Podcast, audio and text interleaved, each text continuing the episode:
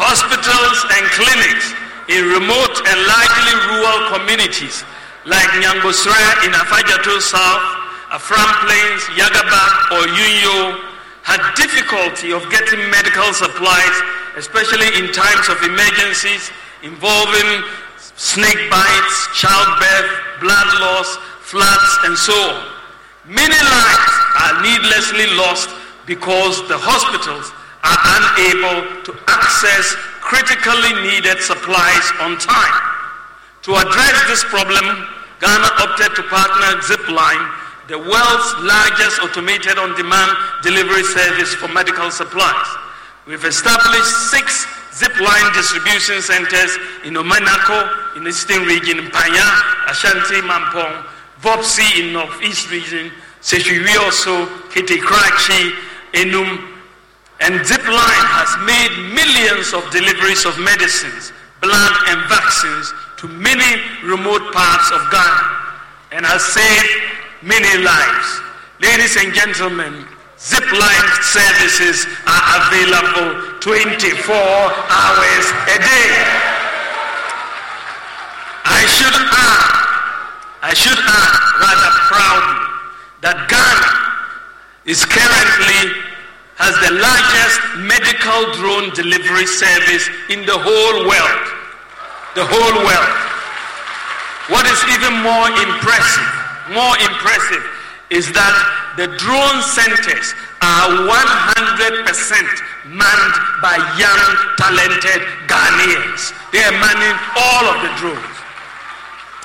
Ladies and gentlemen, in 2019, I challenged the Pharmaceutical Society of Ghana during their annual meeting in Ho to go digital and place all pharmacies in Ghana on a digital platform for ease of access by Ghanaians. The Pharmacy Council, in collaboration with the private sector, has completed the work on a digital pl- platform for all pharmacies in Ghana. Basically, the National Electronic Pharmacy Platform will offer the opportunity for everybody through a mobile phone to upload your prescriptions and find out which pharmacies near you have the medicines. Secondly, you can compare the prices of the same drug offered by the different pharmacies and decide where you want to order from. And those orders will be delivered using your digital address at home. Ghanaians will experience the e-pharmacy platform in full operation this year when every pharmacy is onboarded. E-pharmacy services will be available 24 hours a day. Ladies and gentlemen, over the last seven years, we have witnessed what some international observers But this dig- extraordinary digitalization has not happened in a vacuum. We have had to put in place critical infrastructure to support digitalization. I should note that 93% of the NCA licensed fiber optic cable in Ghana the total licensed fiber optic cable is 7,234 kilometers, but 93% of that was put in place since 2017. Since 2017. In addition, we've implemented a national government cloud infrastructure, cybersecurity infrastructure, deployed the public key infrastructure, PKI, to provide another layer of security to students, to citizens to support digitalization. Ladies and gentlemen, what is remarkable about Ghana's digitalization journey is that the various initiatives were implemented using local IT companies and local talent. It was deliberately done that way. So, ladies and gentlemen, if as my prospective employer, you ask me the question, so Dr. Bawumia, you want to be president of Ghana, can you tell us what you did for Ghana in your capacity as vice president? I will say in response that I have with the support of the president, I've had the honor and the privilege to be given the opportunity to initiate, champion, or oversee many problem-solving policy initiatives. Many of these include many of the digitalization initiatives that I have just discussed, the no guarantor student loans with the Ghana card, one constituency, one ambulance, Zipline drones, Agenda 111, the Sino-Hydro Barter Agreement, provision of hydroxyurea for sickle cell patients, Zongo Development Fund, the Bank of Ghana Gold Purchase Program, the Gold for Oil Policy, abolishing the filling of embarkation cards, Go Ride Taxi Service, the system to tackle ghost names on the public payroll, and many more. It is to note that many of the transformational policy initiatives we have introduced since 2017 are being done for the first time since independence.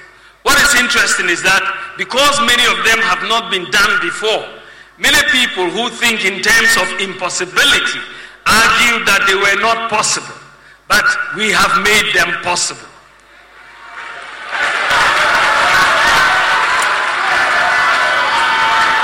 Criticisms, criticisms and name calling eventually gave way to reality as the nation is greatly benefiting from these initiatives. What we have been able to accomplish so far shows that it is possible for Ghana to achieve many things that some believe to be impossible. It is possible if we put our minds to it. We need to break the shackles of impossibility and embrace the mindset of possibility. Ladies and gentlemen, I now come to my vision.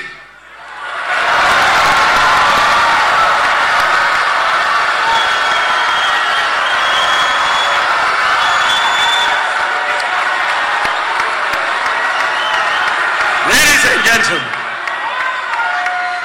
as, as vice president, I am like a driver's mate.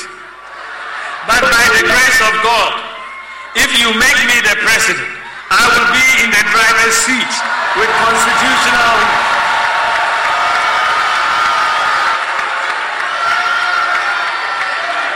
I will be in the driver's seat with constitutionally mandated authority pursue my vision and my priorities. So, what do I want to do in terms of vision and priorities and policies if you give me the opportunity by the grace of God to become president of the Republic of Ghana? Ladies and gentlemen, in this regard, I have been, I have been engaged in a lot of consultation and doing a lot of thinking in the last few months about the lessons of the last seven years, as well as my vision and priorities as I seek to become President of the Republic of Ghana. Clearly, the initial conditions that we inherited in 2017 are not the same as will be in 2025. Therefore, my priorities will be different. We have done many good things and I will be seeking to build upon them. My vision, ladies and gentlemen, is to create a tent big enough to accommodate all our people, to tap into the resourcefulness and talents of our people, irrespective of our different ethnic, political, and religious backgrounds, to channel our energies into building the kind of country that assures food self-sufficient, safe, prosperous, and a dignified future for all Ghanaians.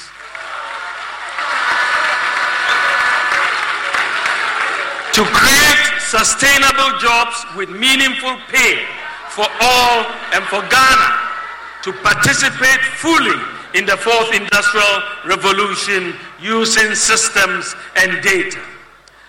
To realize this vision, we must have a mindset of possibilities and not impossibilities. The challenges we must overcome as a country are too important to let our political differences derail us. There is a critical failure of mindset that manifests itself in the absence of core values, patriotism, and principles within our society. We, we need to invigorate the can do spirit of the Ghanaian, to believe that we can do better than we have ever imagined if we put our minds to it. For example, our students from Mamfe Girls Senior High School and Prempeh College have won international robotic competitions against their peers in the US, Germany, and South Korea. We must apply the same mindset of beating the world in robotics, singathons, and cookathons to every sphere of economic activity. We must believe, we must believe that it is possible. This must be inculcated in our children from home and in school.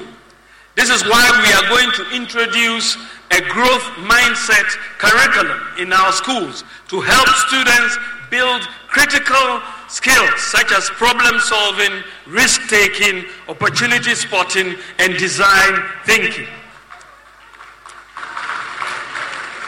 Ladies and gentlemen, in the area of macroeconomic stability, a major goal of my government would be to attain and sustain macroeconomic stability with low inflation, low interest rates, exchange rate stability, and low budget deficits.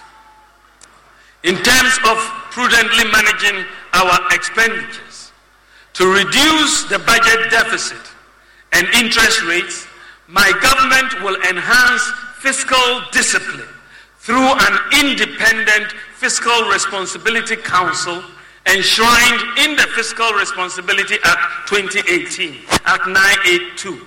The Fiscal Responsibility Act will also be amended to add a fiscal rule that requires that budgeted expenditure in any year does not exceed 105% of the previous year's tax revenue. This will be this will prevent the experience of budgetary expenditures based on optimistic revenue forecasts, which many a time do not materialize. Ladies and gentlemen, furthermore, my government will reduce the fiscal burden on government by leveraging the private sector. Under the two-term administration of my boss, His Excellency Nana Dankwa Akufo-Addo's government, we have put in place many social safety nets like free SHS, free TVET, and so on. With all these social safety nets in place, my government will now focus on jobs and wealth creation by the private sector for all Ghanaians. My administration.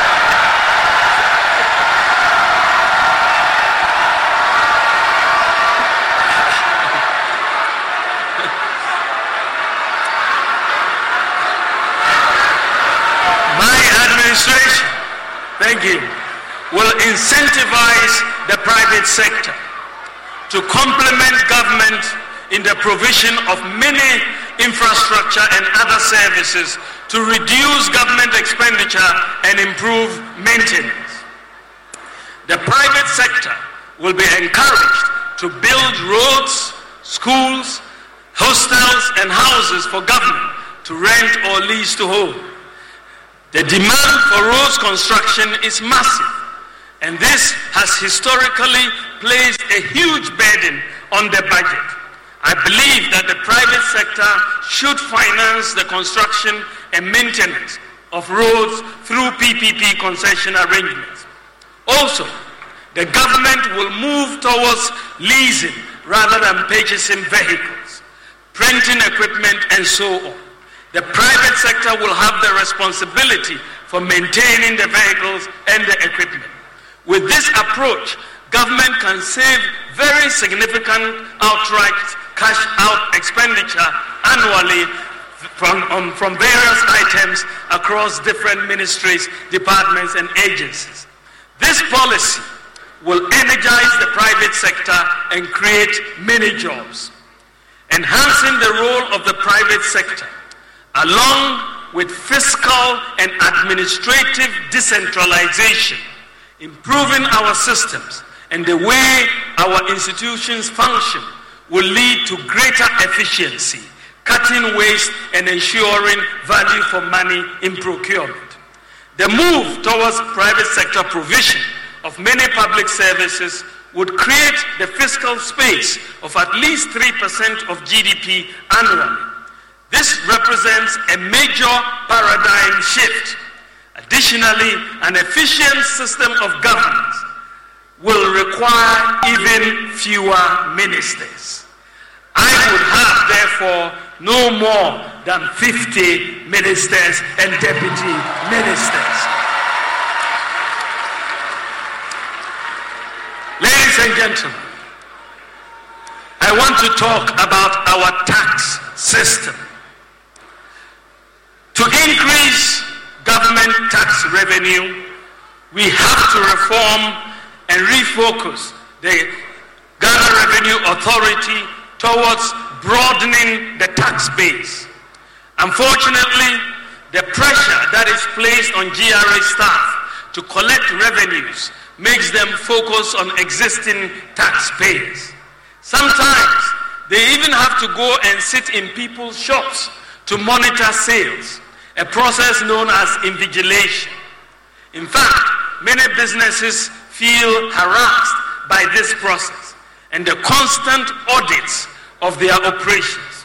So this has to stop. We must strike the right balance between collecting revenue and allowing businesses to thrive. Our job is to protect the productive forces. The World Bank has estimated that revenues amounting to 13% of GDP that is 24 billion US dollars in 2023 are not collected because people are outside the tax net.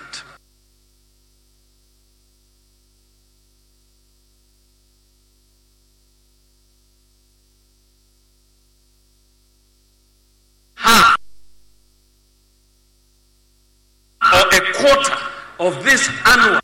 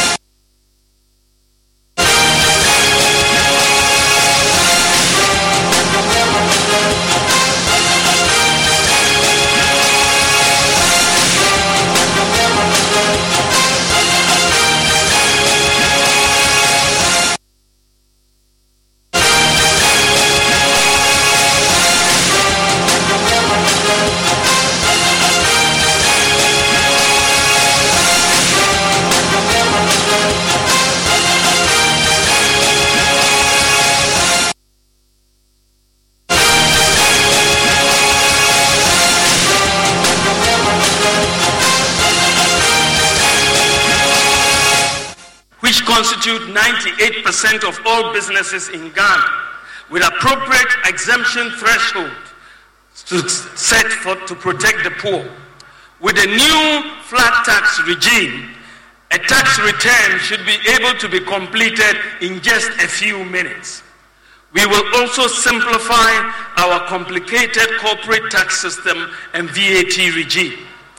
To start the new tax system on a clean slate, my government will provide a tax amnesty that is a complete exemption from payment of taxes for a specified period and waiving the interest and penalties up to a certain year to individuals and businesses for failures to file taxes in previous years so that everybody will start afresh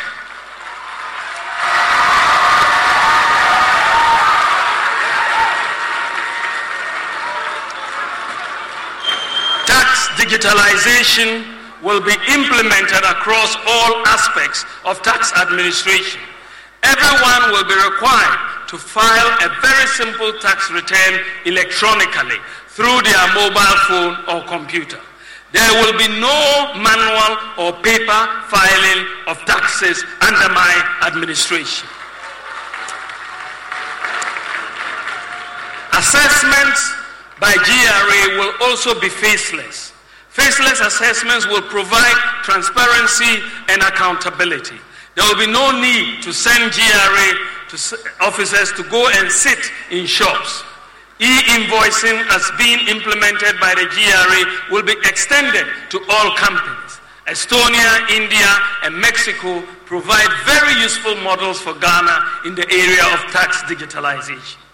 Ladies and gentlemen, in addition, any audits by GRA will also be done electronically and facelessly. Furthermore, no entity will be audited more than once in five years unless anomalies are detected which the individual or company does not correct after being given the opportunity to do so. We will amend the law such that if there is a dispute about tax assessment, a binding arbitration will take place through a body constituted by institutions such as the Ghana Arbitration Center, Institute of Taxation, AGI, Institute of Chartered Accountants, Private Enterprise Foundation, Ghana Employers Association, and so on, with a mandate to resolve any appeal in a maximum of three months. This will not affect companies, however, who by agreements have such arbitrations taking place in international jurisdictions. Ladies and gentlemen, with cuts in government expenditure, the private sector undertaking expenditure that would normally be done by government, and the new tax regime, the flat tax regime, that will enhance compliance, broaden the tax base, and increase tax revenue. With these policies, the situation we are going to face in 2025 is going to be very different from the situation we faced in 2020 and 2022. With the policy measures implemented so far, we have outperformed the IMF fiscal deficit target of 5% by attaining a fiscal deficit target of 4.2% in 2023. The new policies that I am proposing to implement in 2025 will give us the fiscal space to eliminate uh, tax, some taxes, such as the proposed VAT on electricity, if they are still on the books, the emissions tax, and the betting tax, without compromising our fiscal deficit. Ladies and gentlemen, I want to build a Ghana where we leverage technology, data, and systems for inclusive economic growth. I want us to apply digital technology, STEM, robotics, and artificial intelligence for the transformation of agriculture, healthcare, education, manufacturing, fintech, and public service delivery.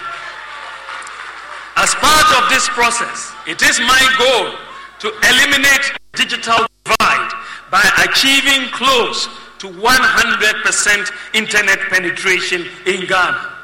We have already made significant progress in this direction by increasing internet penetration from 34% in 2016 to 72% in 2023. So we've more than doubled internet penetration. The task in the next four years is to move from 72% to close to 100% internet penetration. It is possible. I want to see Ghana build the digital talent that we require for the fourth industrial revolution.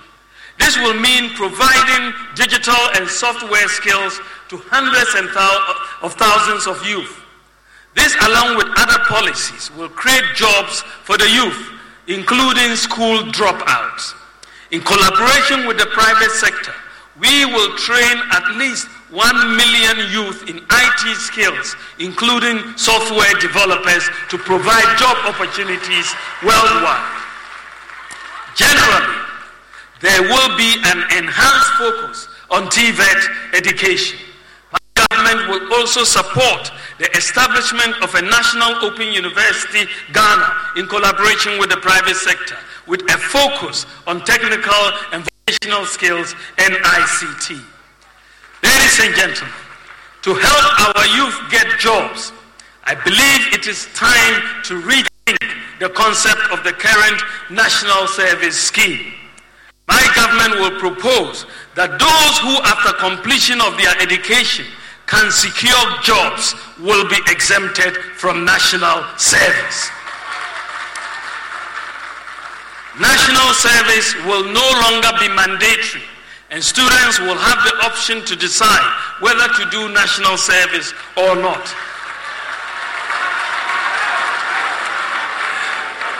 This will also encourage companies to go to the campuses to recruit annually. This time they don't go because of national service. Ladies and gentlemen, to prepare our children for the fourth industrial revolution workplace, I will enhance the repositioning of the education system towards STEM, robotics, artificial intelligence, and vocational skills to cope with the demands of the fourth industrial revolution and job creation. My government will make coding and robotics standard in senior high school. The foundation for this is being laid with the provision of laptops to senior high school students very soon. Teachers have already been given the requisite training. Following the senior high school, we will also implement a one student, one laptops policy for tertiary students through the provision of a zero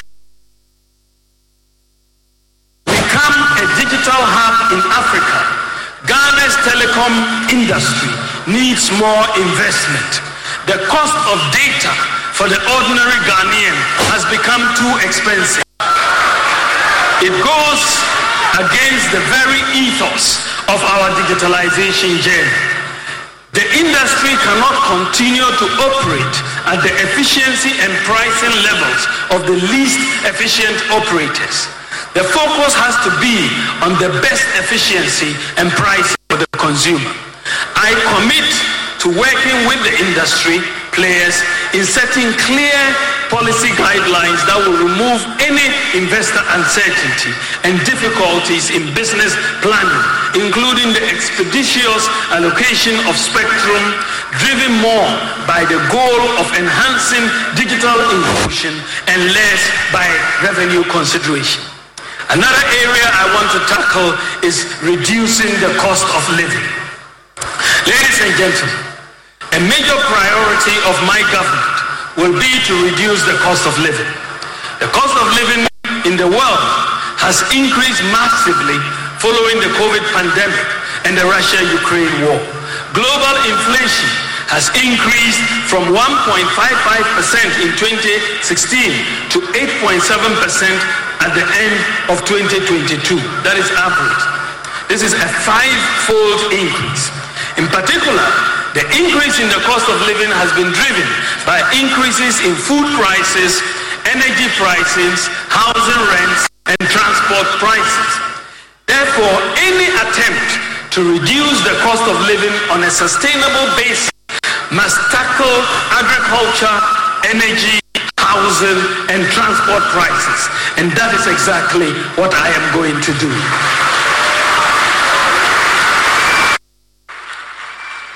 I want a Ghana where we attain food security through the application of technology and irrigation to commercial large-scale farming.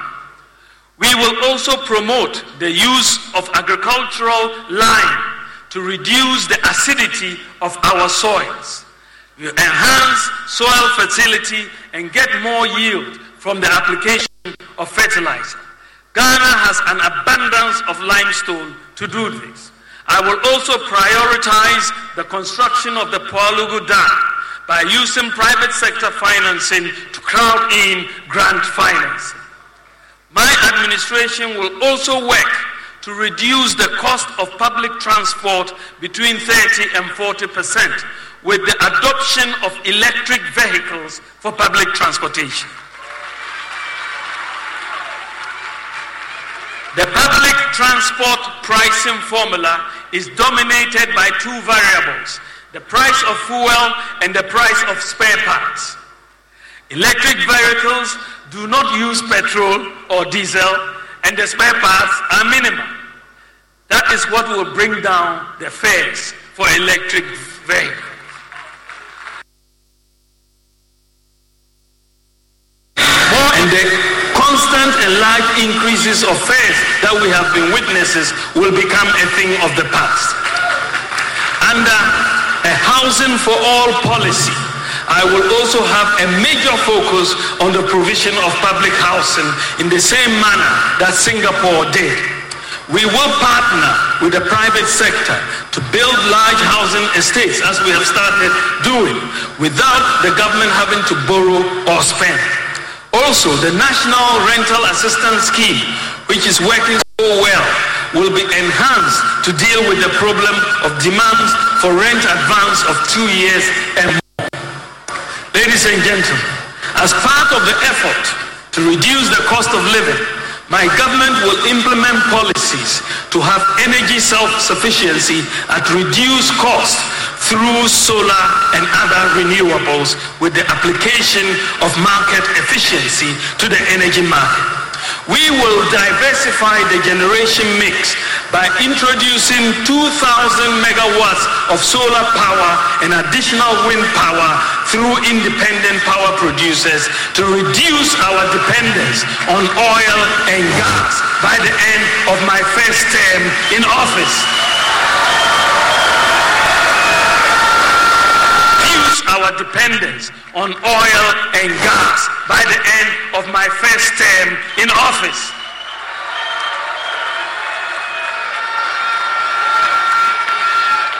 Introducing solar power will significantly reduce the cost of electricity.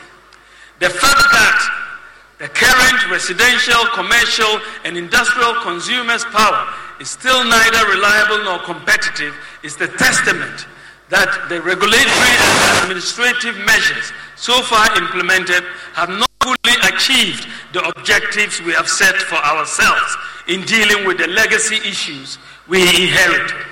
Therefore, like the telecom market, we shall work to bring efficiency of markets and expand competition from the more private sector participation in generation and retail. With reliable and cost competitive power, we will attract more manufacturing capacity into the country, create jobs, improve services, export more products, and support our AFCFTA strategy to improve the participation of Ghanaian industries in intra-African exports and trade. Ladies and gentlemen, to assist in the transition to green energy, my government will abolish import duty on solar panels so that we can bring in more. I now turn to our natural resources. Ladies and gentlemen, as president, I will usher into Ghana a golden age for the maximization of the benefits from our natural resources like gold, lithium, bauxite, and so on. The key to doing this is value addition and Ghanaian ownership. We need a new paradigm in natural resource contracts. Some of the key policies I will implement to maximize our benefits from our natural resources will include the formalization, regularization, and regulation of environmentally sustainable small scale mining. About 1 million people are engaged in small scale mining in Ghana. Our goal would be to help grow small scale mining companies into large scale companies with capacity building and assisting them to access finance for acquiring equipment. We intend to create many millionaires in the small scale mining industries. My government will support the Minerals Commission and key stakeholders to formalize the artisanal and small scale gold mining sector with the objective of ensuring that activities of the entire value chain are sustainably and responsibly done so that most of the gold produced by this sector can be sold to the Bank of Ghana and be eligible to be part of Ghana's gold reserves at the central bank. In line with this, we will license all miners doing responsible mining District mining committees, including the chiefs, will provide initial temporary licenses to the miners. As long as miners mine within the limits of their licenses, that is, no mining in river bodies and so on, as long as they mine within the limits of their licenses, there will no longer be any seizure or burning of excavators. I will fully decentralize the Minerals Commission as well as the Environmental Protection Agency and, and ensure that they are all present in mining districts. Ghanaian small-scale mining operator will register under the Ghana Small Scale Miners Association with their Ghana card. We will, in collaboration with the large mining companies, convert abandoned shafts into community mining schemes. And we will open more and new community mining schemes. District mining committees should, would be responsible for reclamation and replanting. And we will institute a pension scheme for small scale miners like we have done for cocoa farmers. We will introduce vocational and skills training on sustainable mining for small scale miners in the curriculum of TVET institutions and provide equipment to government authorities in the mining uh, communities to undertake reclamation of land. Ladies and gentlemen, we will also set up a state of, state of the art common user gold processing units in mining districts in collaboration with the private sector. My government will also conduct an audit of all concessions with various licenses and new applications. This will allow government to know licenses that have expired and non-compliance with licensing conditions. To encourage exploration, I will abolish the VAT on exploration services, like I say, to encourage more exploration. We will establish, in collaboration with the private sector a minerals development bank. Just as we have a great development bank for agriculture, we will have a minerals development bank for the miners to support the industry.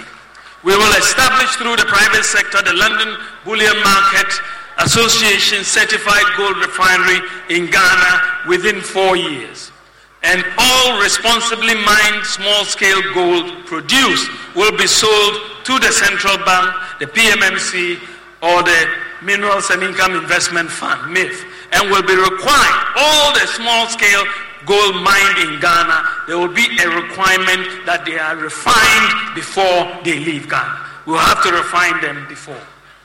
Ladies and gentlemen, the increase in Ghana's gold reserves to support the cedi Ladies and gentlemen, a major factor influencing macroeconomic stability is the consistent depreciation of the cedi against foreign currencies.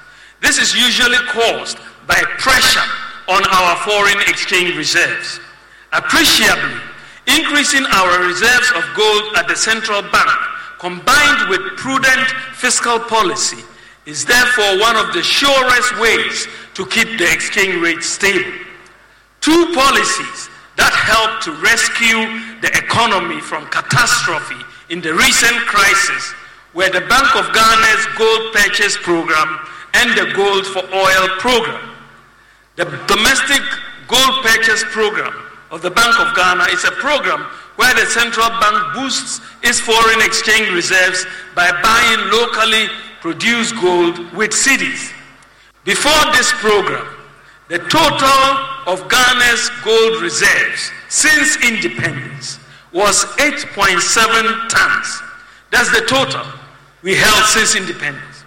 This compares to 3,352 tons for Germany, 2,814 tons for the IMF, 2,451 tons for Italy, and 8,133 tons for the United States.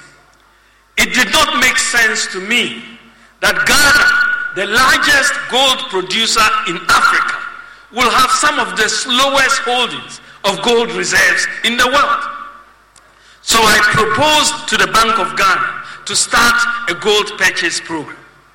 The gold for oil program, on the other hand, allows the payment for oil imports with gold.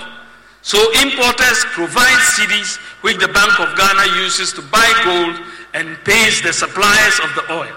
This reduces pressure on Ghana's foreign exchange reserves and stabilizes the rate.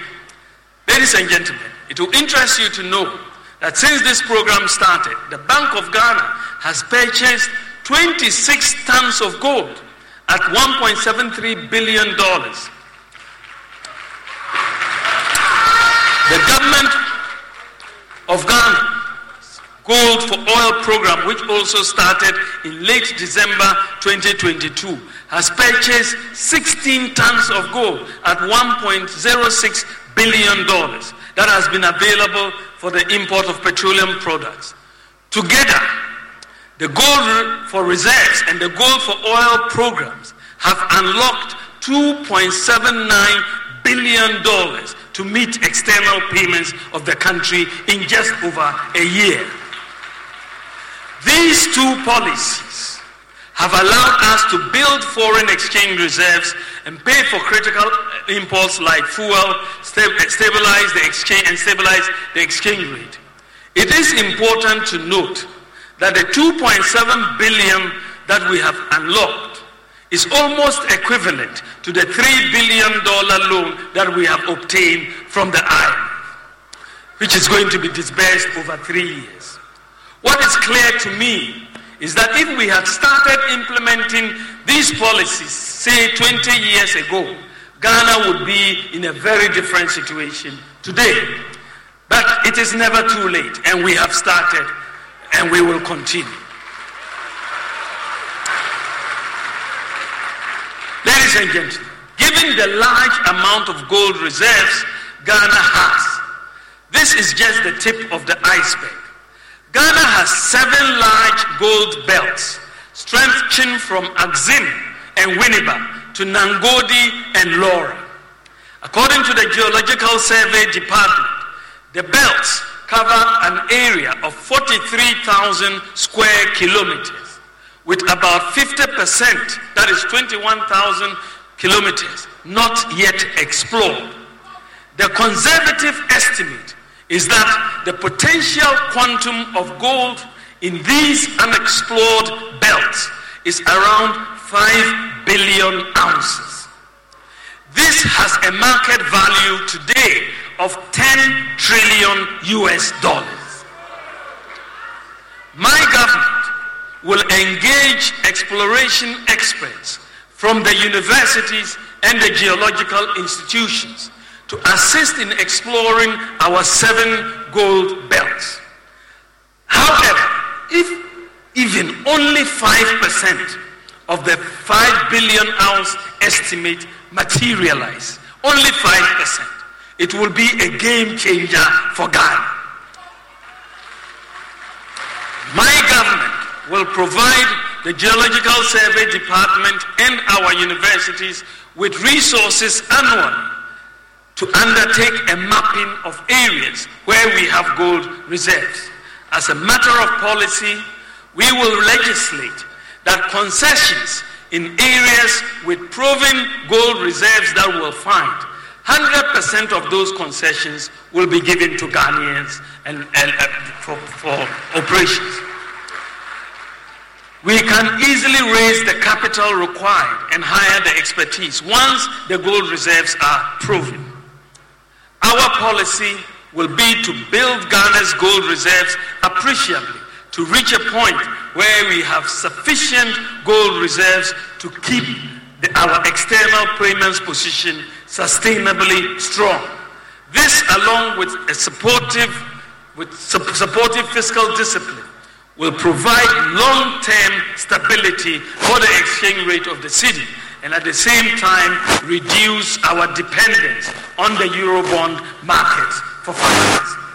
I believe that the maximization of the benefits from our natural resources will help create jobs, improve livelihoods, and also improve the conditions of service of Ghanaian workers. I now come to industry, industrialization. Ladies and gentlemen, I will continue our policy of industrialization in areas such as agro-processing, cocoa, cashew, shea nuts, and so on salt, gold, lithium refining, and manufacture of batteries and automobile assembly in ma- eh, and manufacture. And also empower lo- the local business sector, especially startups and SMEs, to drive investment and growth in Ghana. That's significantly boosting job creation. We must also protect local industry from smuggled imports that evade import duties. Ladies and gentlemen, special economic zones will be created. These are the free zones in collaboration with the private sector at Ghana's major border towns such as Aflao, Paga, Elubo, Sankase, and Tatale to enhance economic activity, increase exports, and reduce smuggling and create jobs. Tema Port will be fully automated and benchmarked to be as efficient as some of the best ports in the world, like Hong Kong, Singapore, and Dubai. Also, there will be a new policy of aligning import duties and charges at the Tema port to the import duties and charges at the Lomé port in Togo.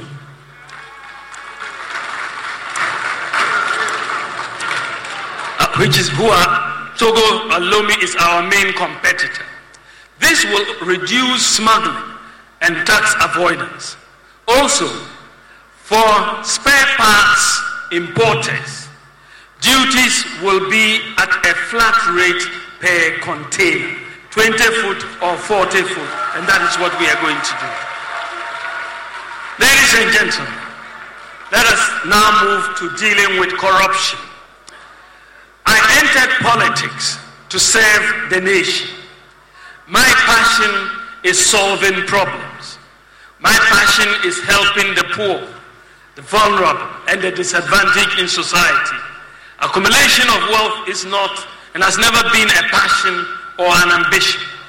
This is why throughout my public life I have pursued policies, especially through digitalization, to check corruption in places like the ports, the DVLA, the NHIS, the Passport Office, and the Controller and Accountant General Department. So I have a solid track record in fighting corruption, and I have earned a reputation for doing so. Ladies and gentlemen, one of the most potent weapons against corruption is transparency. Many, many corrupt activities are cash-based. Apart from the obvious economic benefits of moving in the direction of a cashless society, the literature does indicate that the more electronic payments are used in transactions as opposed to cash, the more there is traceability and therefore the less the corruption. I would like to bring Ghana close to a cashless economy in the shortest possible time. So far, the Bank of Ghana has made a lot of progress in this direction by putting in place a lot of the systems and infrastructure required. These include mobile money interoperability, merchant interoperability, the universal QR code system, GH Link, debit cards, e-zwich, and Ghana Pay. We have put in place the necessary infrastructure for Ghana to go cashless. Recently, the Bank of Ghana has completed a pilot of a digital version of the Ghana cedi in Seshwiwioso. This is known as the Central Bank Digital Currency or the e-cedi. The e-cedi is designed to work online and offline and will be launched by the Bank of Ghana in due course. In my humble opinion, the e-cedi with appropriate privacy protections will be the ultimate weapon in our fight against corruption because it will provide transparency, reduce the risk of fraud, robbery, tax avoidance, and money laundering since it will be easy to track the movement of money and identify suspicious activity. The e-cedi will quicken the pace of Ghana's move towards a cashless or near cashless society. Ladies and gentlemen, to move towards a cashless economy, however, we have to encourage the population to use electronic channels of payment. To accomplish this, under my administration, there will be no taxes on digital payments. The e-levy will therefore be abolished.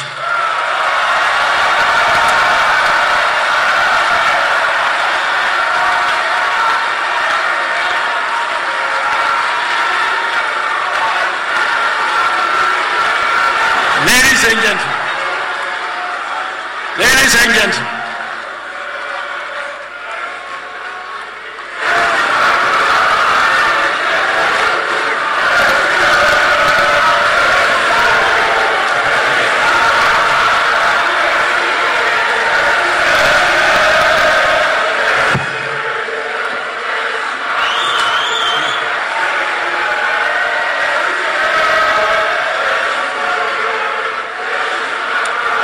Thank you.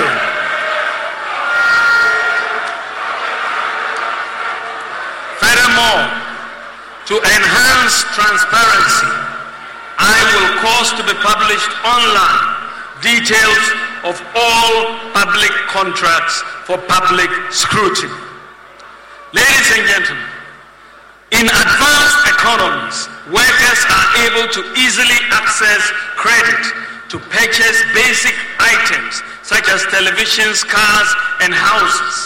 They are able to do so because the credit system works and it is supported by individualized credit scoring by credit rating agencies.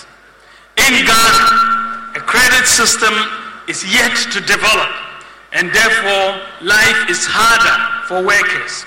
It is my goal to make it easier and cheaper to access credit by leveraging on our data and systems such as the Ghana card, Ghana Post GPS, mobile money interoperability, DVLA, GRA, the bank accounts, and all those to build an efficient credit system and the mortgage market in Ghana underpinned by individualized credit scoring and the digitalization of land titling and transfer. We look forward to starting individualized credit scoring in Ghana this year and will make it easier for Ghanaians to access credit at lower interest rates.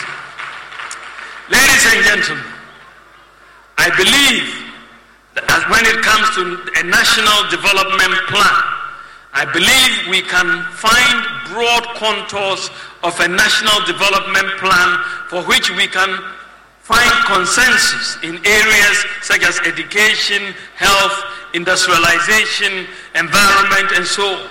I will support a consensus national development plan.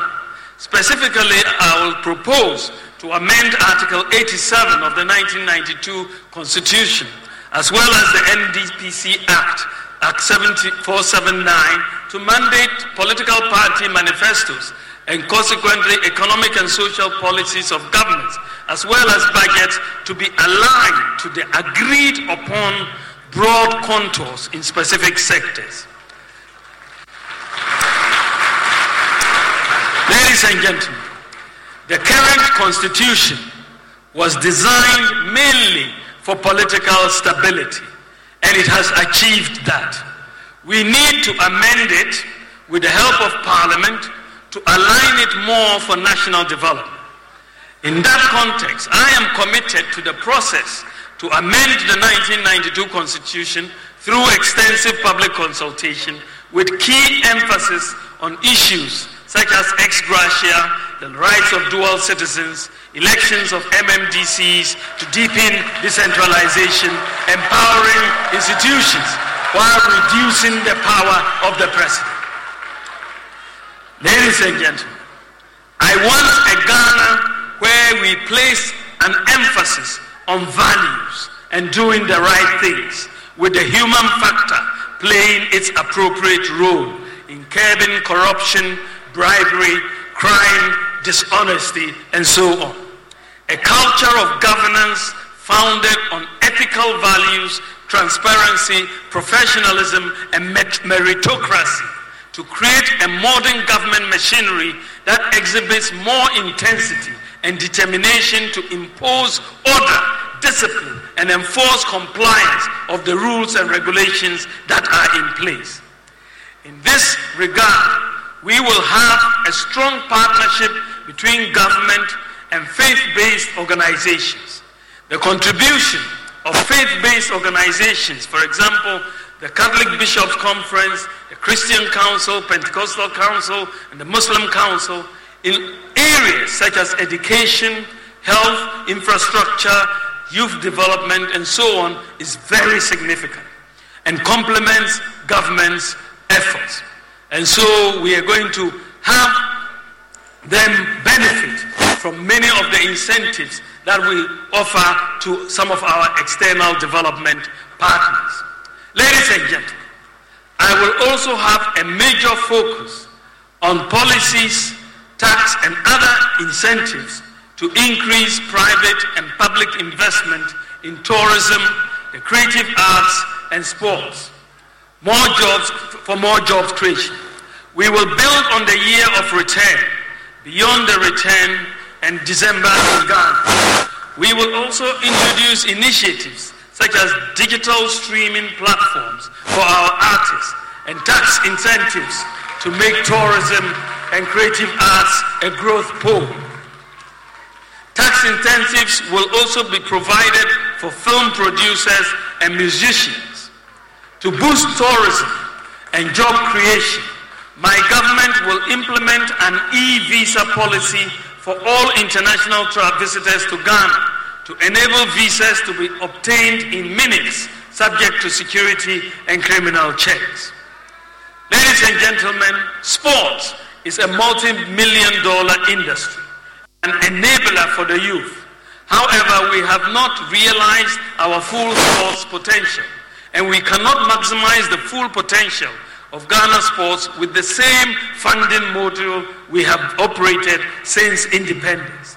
My government will therefore prioritize the creation of incentives for corporate sponsorship as a sustainable module of financing sports development and promotion of our national teams, including football, athletics, boxing at all levels. This will take the financial pressure off government and also enable government to redirect more support to other sports disciplines. The government, as part of a broad sports development mission, will establish the Ghana Sports Secretariat, which will be an agency under the ministry responsible for sports in collaboration with other such as the Ghana Education Service and sports federations. My government will also seek school level collaboration with international sports bodies like the NBA and the NFL to make Ghana a hub for these emerging sports in Africa to create more opportunities for our young people. Ladies and gentlemen, we have already tried this with the NFL, the governing body for American football, which agreed to host in Ghana in 2022 the first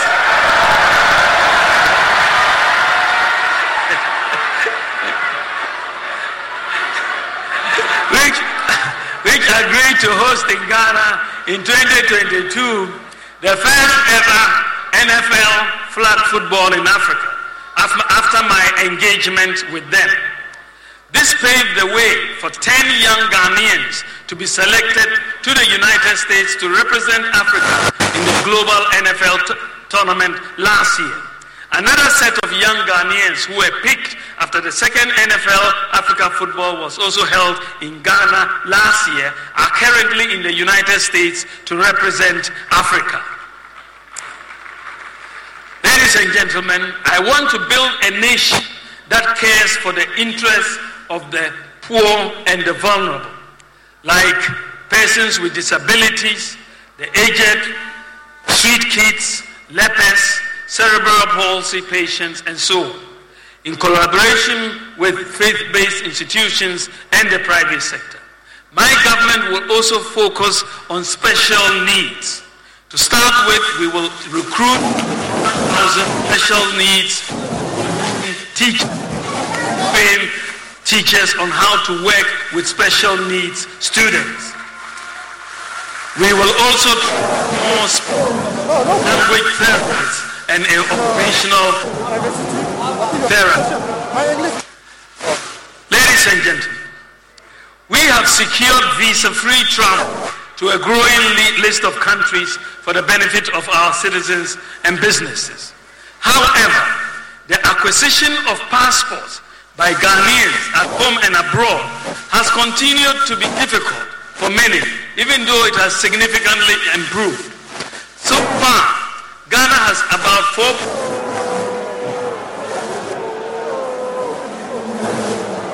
rolled on the Ghana card, which is also an e-passport. To make it easy for Ghanaians to obtain passports, under my government, any Ghana card holder will only have to pay a fee for a passport. You won't have to apply for a passport when you hold a Ghana card.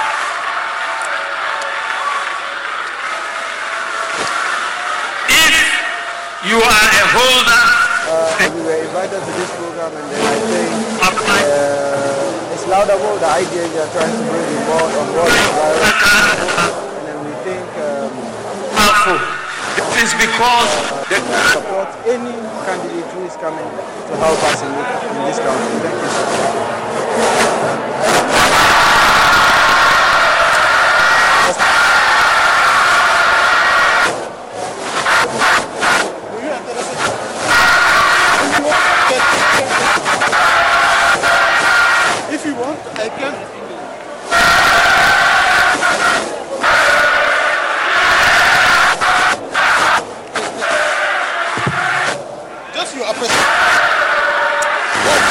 So, if you if you apply for your passport and pay for it, it to your home using your digital address.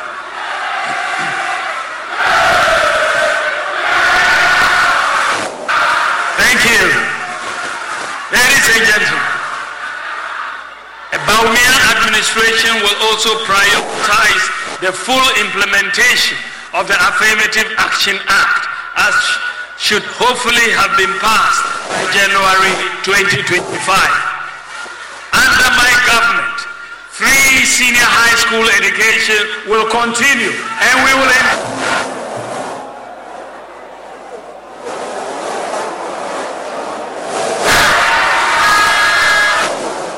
Give me your name and why you should. structure one Okay, my name is Abdul Rahim and I'm men covered every sector. This is possible that uh, whatever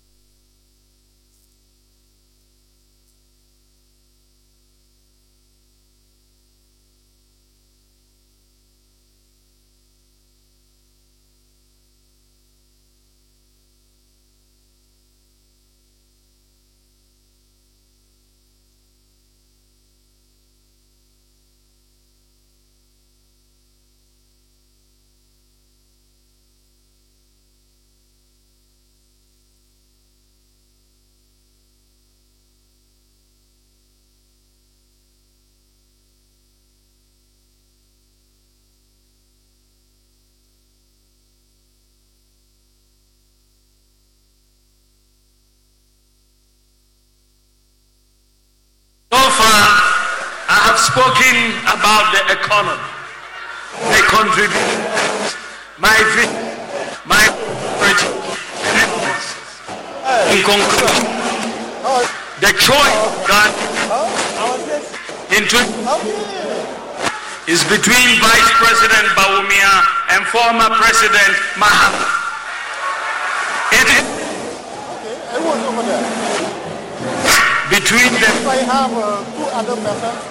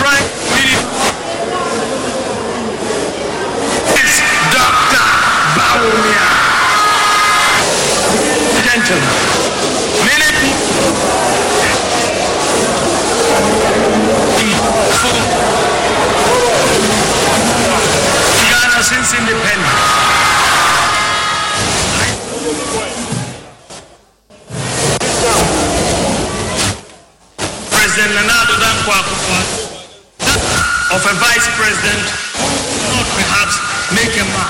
I would let you be the judge of that. Of a vice president not perhaps make a mark. I would let you be the judge of that. That I have never been president of this country before.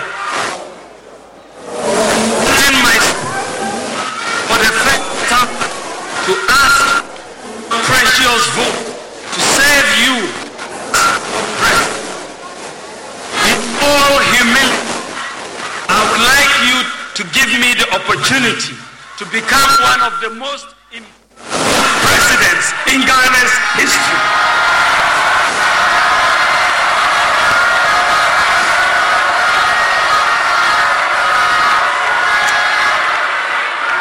I have outlined in that should put us on the right path and transform our economy. I know that many of us might be tempted to say that we have had many bright and even brave ideas before, and that will be true. Many will say the problem we have of ideas, but implementation. Many will say the problem is gentlemen. I offer only what has guided me throughout my life. Hard work, personal integrity, accountability, and selfless leadership. I am determined to make a difference. And with you, with honesty and integrity, with wisdom and decisiveness. And, and sincere apologies there uh, for that terrible connection. It is from source. That, that feed is being provided to us, to all media houses, uh, by the, the team that is covering this from the ground, and that's why we're having that technical challenge. We're trying to, to fix it ourselves, but it's been, uh, it's been a challenge to do so. Uh, let's see if um, the technical team have managed to, to reach the source and, and manage to get some clarity through, uh, through the particular speech as he ends. The opportunity. You know what I stand for. You know my vision. My vision about your mission. I believe in the ingenuity of the Ghanaian. Together, in building a progressive society of possibility. Open opportunities and a shared prosperity. Born or poor, from the north, from the south, born Christian or Muslim, a boy or a girl. With support God's guidance, we can win together. It is possible. Thank you for God bless you and God bless our homeland, Ghana. A big round of applause for His Excellency and the leader of the New Patriotic Party, Mrs. Bawumia. Please join your husband on stage round of applause for Dr. Mahamudu Bawumia. Again, and Kasana sometimes, Satiana say you come up. Last year was a problem. This year, the Wave your flags, wave your flags, wave your flags, wave your flags. It is, the voice of it is, it is.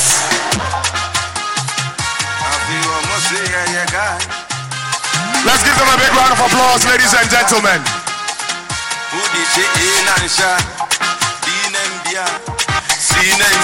And as they resume their seats, please let's all resume our seats. Wherever we may be. We are almost at the end of the event.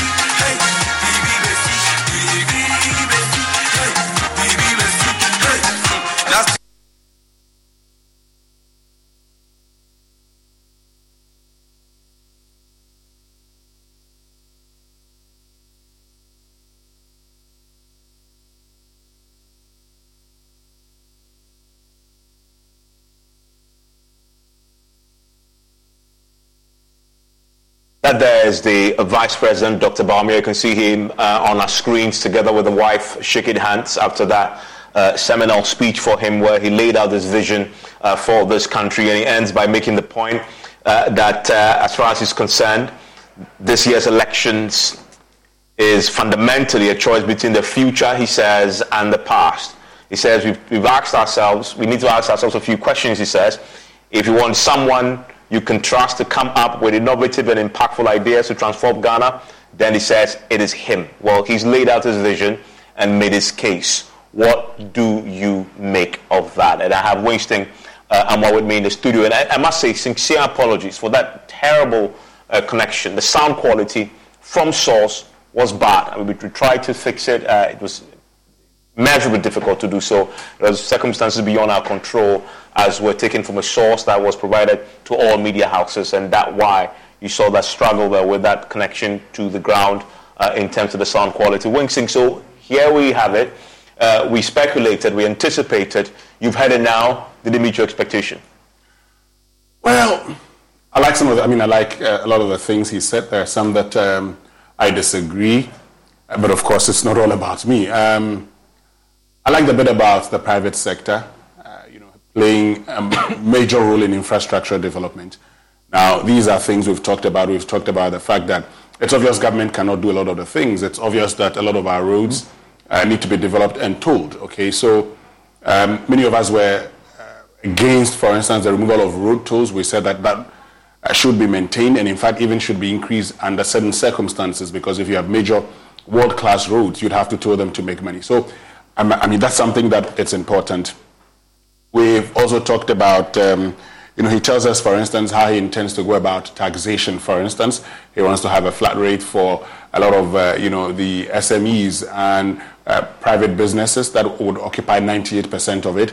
Um, I didn't hear the percentage that he wants to give us a flat rate. I think that's something that uh, would come up when you know discussions are held uh, further. He's talked about wanting to have uh, you know not more than 50 ministers. For me, that's a good thing. I mean, the good thing about this election is that now we're hearing John Mahama had talked about not more than 60 ministers. He mm-hmm. talks about not more than 50 ministers, and so we, we, are getting to a scene where uh, all of them are committing to lean governments. And for me, that's the most important thing. On the whole, on the whole, you, I mean, earlier we were talking about the fact that he cannot come and pretend as if he's not, you know, uh, been part of a government. Mm-hmm. Yes, he's part of a government. He's talked about what they have done.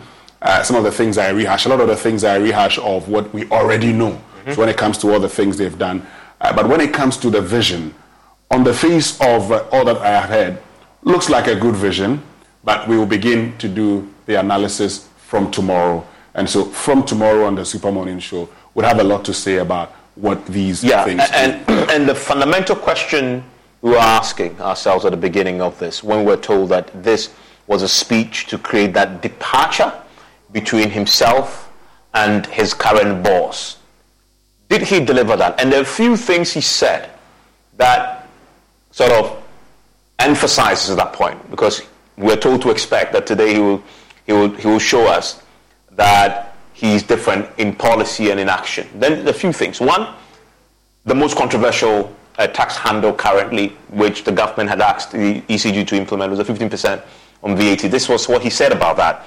He said the new policies that I am proposing to implement in 2025 will give us a fiscal space to eliminate some taxes, such as VAT on electricity.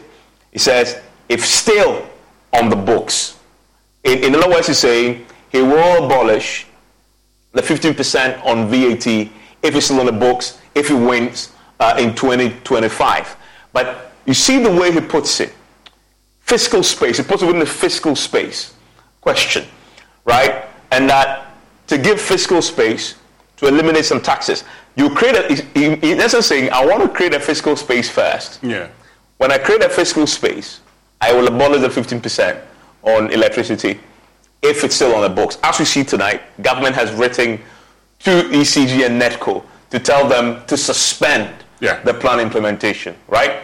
So, so that's one. The most categorical for me. But, but, but that point yeah, also, that point. yeah, that point. Mm. If now, if you're able to create fiscal space, that's a condition. Yeah. Which we say will be sufficient condition to implement it. Mm. I don't think we need a sufficient condition. Tell us you want to abolish it, and that's the end of it. Mm. And so he's talked about a lot of things. And, and, and, let me just chip this in before you go on mm-hmm. to your point, because he also talks about how he thinks that government should not be buying a lot of things, they should be leasing, leasing. things. I want to know, I want to see the figures. Not just say, so for instance, would it be cheaper for government to lease? Would it be cheaper for government to buy? Let's appreciate these things. I mean, I'm sure they, they may have worked the figures before coming out to say them. Let's know, for instance, so if a V8 goes for um, 180,000, just by purpose of analysis, dollars, um, if you're renting it or if you're leasing, okay, if you're leasing it over a period, uh, over the five-year period you want to lease it, how much is that going to cost you? Um, the wear and tear, who's going to take care of it? All of these things are things we can actually check and we can do the analysis later on. If it's cheaper, why not? Yeah, and then he also makes the point, and this was very categorical, that the e-levy will be abolished yeah. under him. He says he will abolish the e-levy. Um, and, and, for me, this was the most categorical he's ever been on, in essence, saying, well, I disagreed with my own government on this. They did this without my knowledge, or well, without my blessing, without my blessing. And if I get opportunity as my own man, I will abolish it. Because what's the point? He's a, he's a chair of the economic management team. Currently, as we speak to IAS.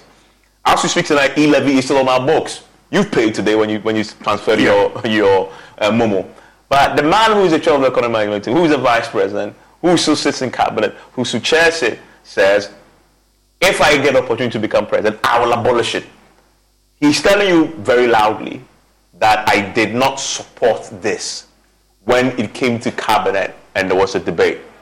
At the economic management team, if it did, and I expect that a huge tax handle like this will definitely come to the economic management team, I chaired it, and somehow I was still overruled. How? That screams a lot when he, when he makes that, that yeah. declaration.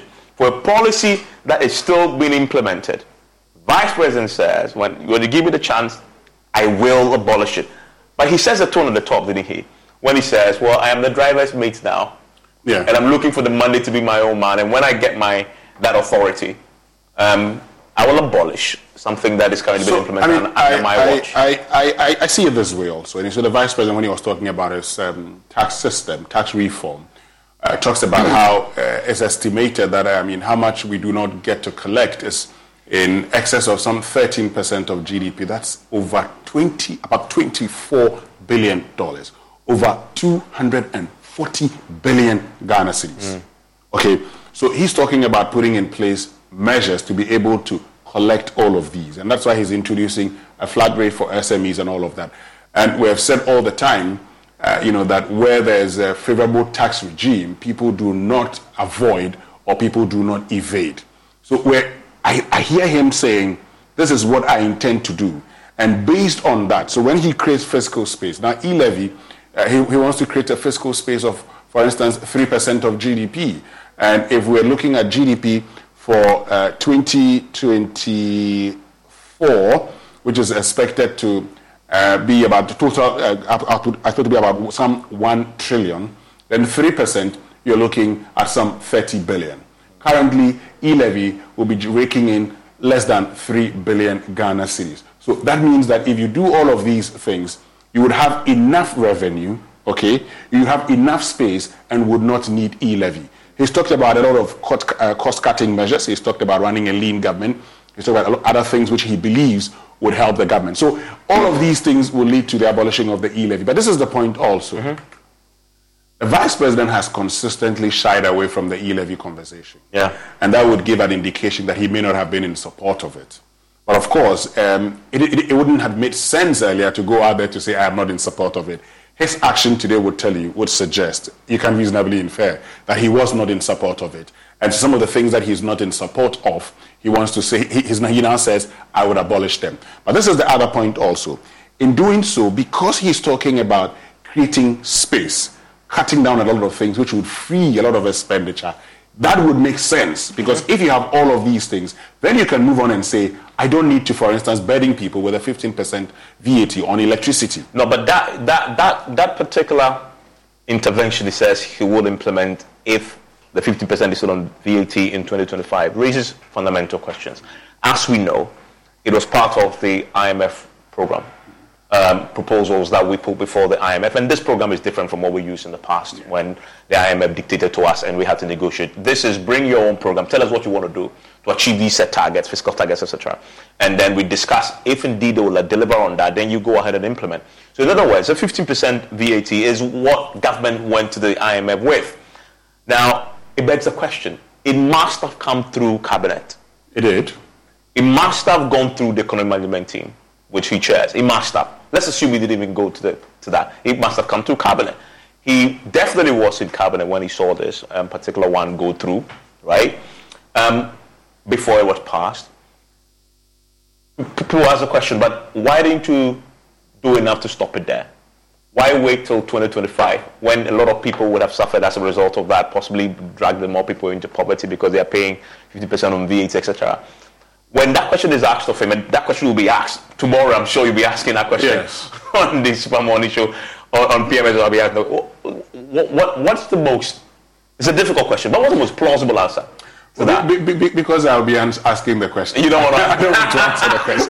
Freedom is all about choices, and while there is only one Jeep brand, you have the freedom to choose from an epic lineup of Jeep brand vehicles. Hit the trails with the versatile classic, the Jeep Gladiator, or experience the wild in style with the sophistication and comfort of the Jeep Grand Cherokee or Jeep Grand Cherokee 4xE. Looking for a more immersive experience? Let nature come to you in the open air Jeep Wrangler or Jeep Wrangler 4xE, America's best selling plug in hybrid. Whatever you choose, adventure is just one drive away. Visit Jeep.com for details. Based on 2022 CYQ4 sales, JD Power retail sales data, Jeep is a registered trademark. But, but that but that is but that's but that's a, that's a big one. Yes. Because th- this is something that the government went to the So, IMF yeah, so with. I, I mean, I can, I, I can actually join you in, I mean, adding further to that and More saying, questions more it. questions to that and saying, so at what point in time did you realize that this was a bad one? Was it when he was going to Parliament? Couldn't you have done anything to stop it? Is it going to be business as usual to say I was the driver's mate and I wasn't the man in charge, and so now I want to do this? Well, let's see what the response is. And it's also fair then to ask, okay, so because of what he says about e-levy that he abolished, and the conclusion there is very obvious that I, I, I didn't support this when it came to cabinet and the economic management team. It's fair to ask him, okay, so we understand you're not the boss, so you don't have the final say. You can scream and kick all you want. If the boss says that's what I want, eventually you have to play ball or you resign, correct? Yeah. Okay, so you stayed in. If you stayed in, we want to. So what did you do to oppose it? and, and how, how far did you go when especially in the especially in the case of the 15% because it was our proposal when that document came before cabinet did he see it what did he do specifically to oppose it and to raise it challenges this will pose uh, to the, the people or this was something that was sneaked in in the end i mean those are questions that Did he, did he, for instance, did he, for instance, inform the president when he told the president because he's the driver's mate, so he mm. would have discussions with the driver? Yeah. Was his argument solid enough to have convinced the president? Did he propose some of the things he's proposing now to the president that we can actually do these mm. and create enough fiscal space? So you want to know well, whether all of these things happened mm. and were they solid arguments? Did the president refuse all of these? I, I want to take I want to take us right now to the uh, premises of the UPSA where Dr. Bawumia just finished addressing the country. I want to bring in my colleague Kojo Brace, who's having an interaction with the Director of Communications for the NPP, Ms. Ahiagbah. much that if we make Bawumia the president, this Mineral Development Bank will come in and will give us the opportunity to be able to exploit and leverage our resources for our benefit. But, but you agree with me that same happened with the one million dollar per constituency sources of uh, the, the sources of revenue funds. So it's right we have to find out where are the funds coming from. We have to understand it from now to be able to make a good judgment. Well, if you keep asking that question, then I can I can tell you that you have doubts in your mind about what is possible. It is possible. You must have the right dream, and he has a doing this, and you agree that having a development, a mineral development bank is a good idea. And if it's a good idea, we have the minerals. We can leverage our minerals to generate the revenue to be able to do that. But the one one million dollar per constituency was a good idea, but you couldn't do it. Well, th- those are two different things. And these are two different leaders who are uh, pointing forward with a new vision.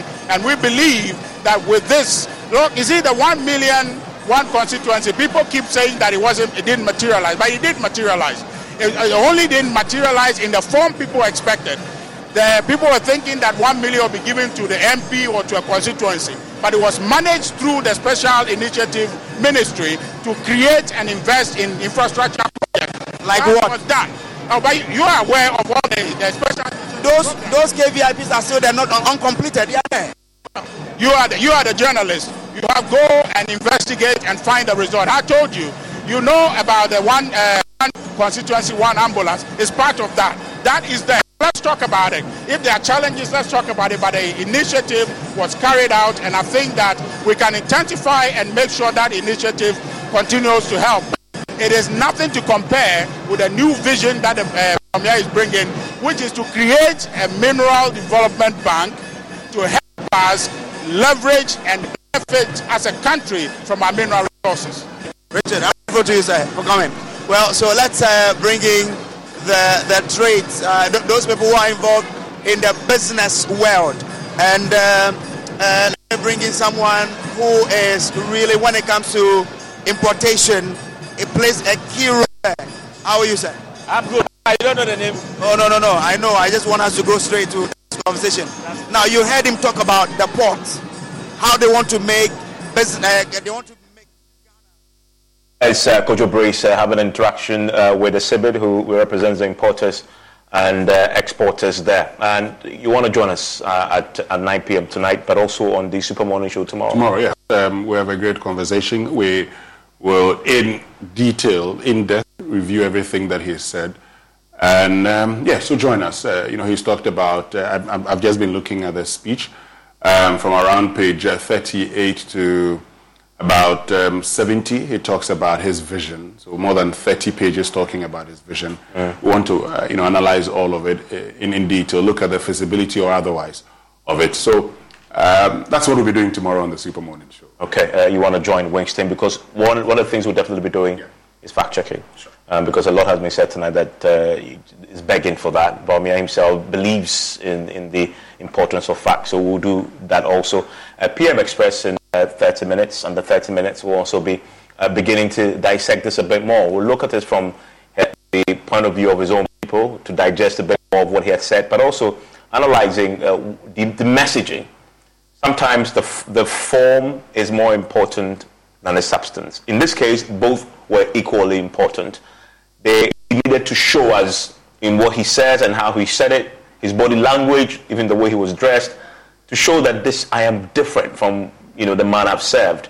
We will analyze the, the soft bits too when, when he joined us on PM Express, and his relationship with the with the finance minister was, was one that I was watching out for, especially when he categorically said, I didn't see the finance minister. Did you see him? I, I didn't see him there too. Uh, maybe he was there. We, we haven't seen no, him. that's what I said. I didn't yeah, see him. I didn't see him too. Yeah. yeah. But but but I, I I heard him mention the finance minister one, not name, not by name, but by designation, and he was thanking um, the economic actors who have helped to improve the economy in the midst of the crisis. You know who he thanked? Go ahead. He thanked the governor of the central bank. He was clear about how the governor of the central bank, and he says criticism they've received is unfair.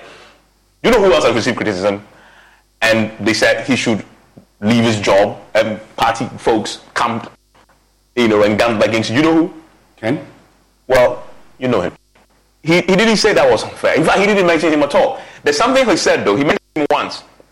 And when he was mentioning him, in the, in the context of emphasizing what he, as an individual, had done. I will read it and then we'll end. I know tomorrow, this is something that you, you touch on also. He says, So when we assumed office in 2017 as vice president, I made a decision, with the blessings and support of the president, to focus on the critical but underdeveloped systems that would expand the economy, improve systems, and create jobs through digitalization.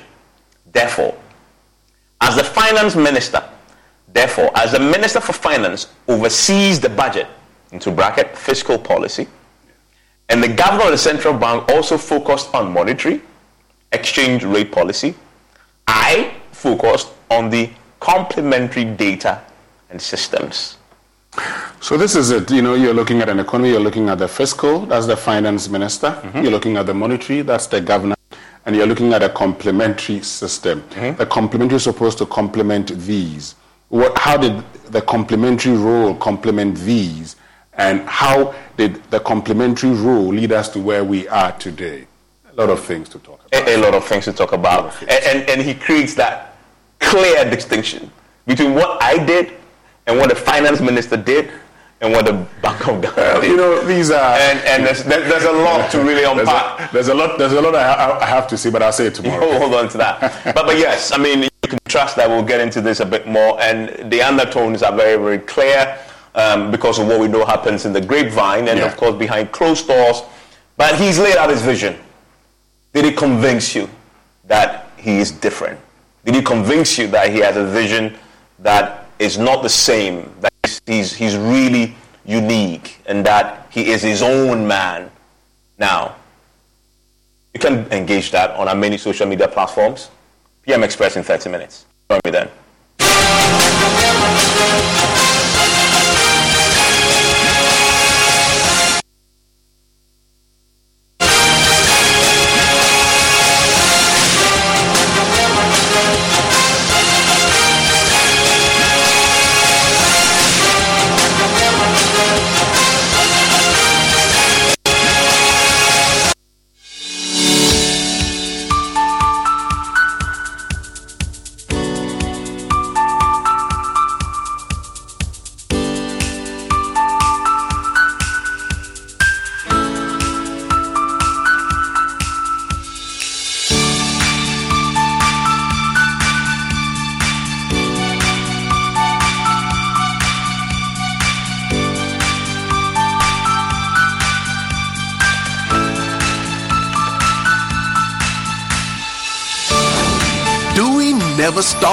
Until the job is done.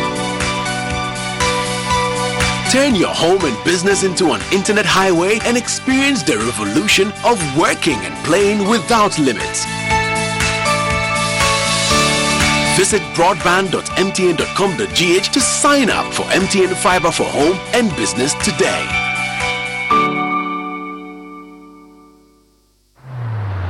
Across Africa, a new era has begun. Shifting our focus to a new horizon, connecting us with the one purpose to create and share opportunities to grow.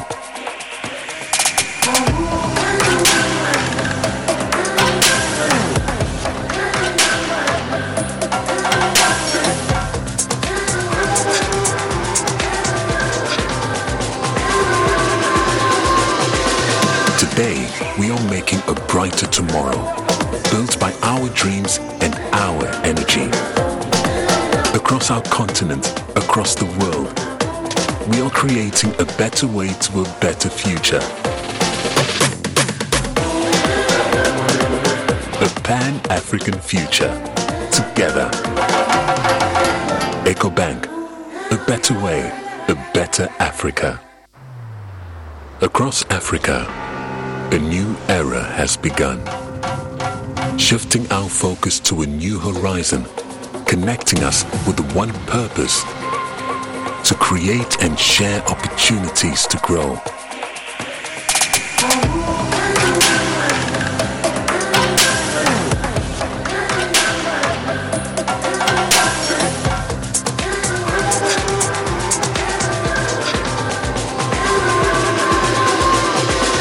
Today, we are making a brighter tomorrow, built by our dreams and our energy. Across our continent, across the world, we are creating a better way to a better future. A pan-African future. Together. EcoBank. A better way, a better Africa. In life, you sometimes seem to be cruising along. Just when you least expect it, things could go horribly wrong.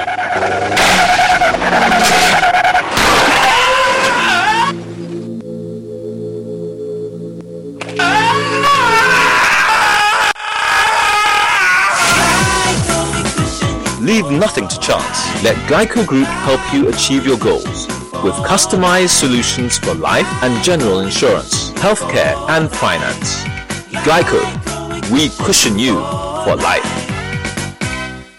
afa afa CIMAF scan and read promo. Filidi buta minyanum daisifoɔ mɛsinfoɔ ɛne artisans na. CIMAF scan and read promo. Dinabi after wɔn use quality CIMAF cement. A wɔahyɛ wo fifty kilogram. Kusuu no for saa adwuma no ne nkrake na adwira gu ama w'adwuma no ayɛ fɛfɛɛfɛ kyerɛ sɛ perfect finishing papa bi na wowini akyɛdeɛ bebree wode cement no yɛ adwuma wie a te baage no ho na scan qr code no kae sɛ mprɛ dodoɔ a wo scan qr code no na wonya points. Points no na wode bɛtumi agye akyɛdeɛ te sɛ mobile airtime wɔkengyia shopping vouchers cement motorbikes asase block machines ɛne akyɛdeɛ bebree sɛ wo points no duru akyɛdeɛ a wopɛ no a ɛnoa ne sɛ wo claim wɔ app no so menua mɛnyɛ luso kɔ so a na scane na simaf scan and win promo deɛ yɛ winner hyɛ nso sɛ abosome mmiɛnsa a wode wo points nhyehyɛ kakra We are the university with 26 years of excellence in education now in Ghana. We are both the university offering degree programs in health information management, software engineering, network security, and computer forensics. Admission is in progress with up to 50% scholarships for the first 150 students. Locate us at East Legon near ANC Mall. Call 0302 523782 or WhatsApp 020 990 4714 for more details. Botho university, vibrance, innovation. Across Africa, a new era has begun. Shifting our focus to a new horizon, connecting us with the one purpose to create and share opportunities to grow.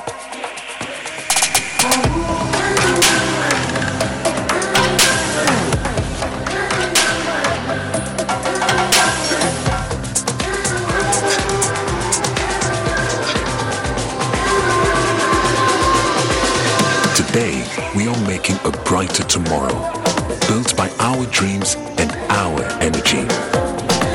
Across our continent, across the world, we are creating a better way to a better future. A pan-African future. Together. EcoBank. A better way, a better Africa. Daddy, Daddy, ah, this tank is big. Yes, that's true. It can store a lot of water.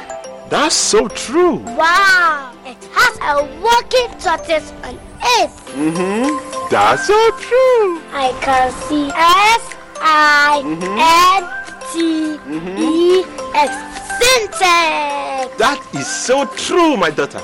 When it falls down, it will spoil. oh. That's not true. But why? Yay! Sintex was the first to introduce double layer tanks in Ghana. Sintex again was the first to introduce white inner layers in Ghana. Sintex gives you the biggest warranty, 7 years. No matter your water needs, Sintex is the answer. Sintex tank. Are you strong? Are you tough?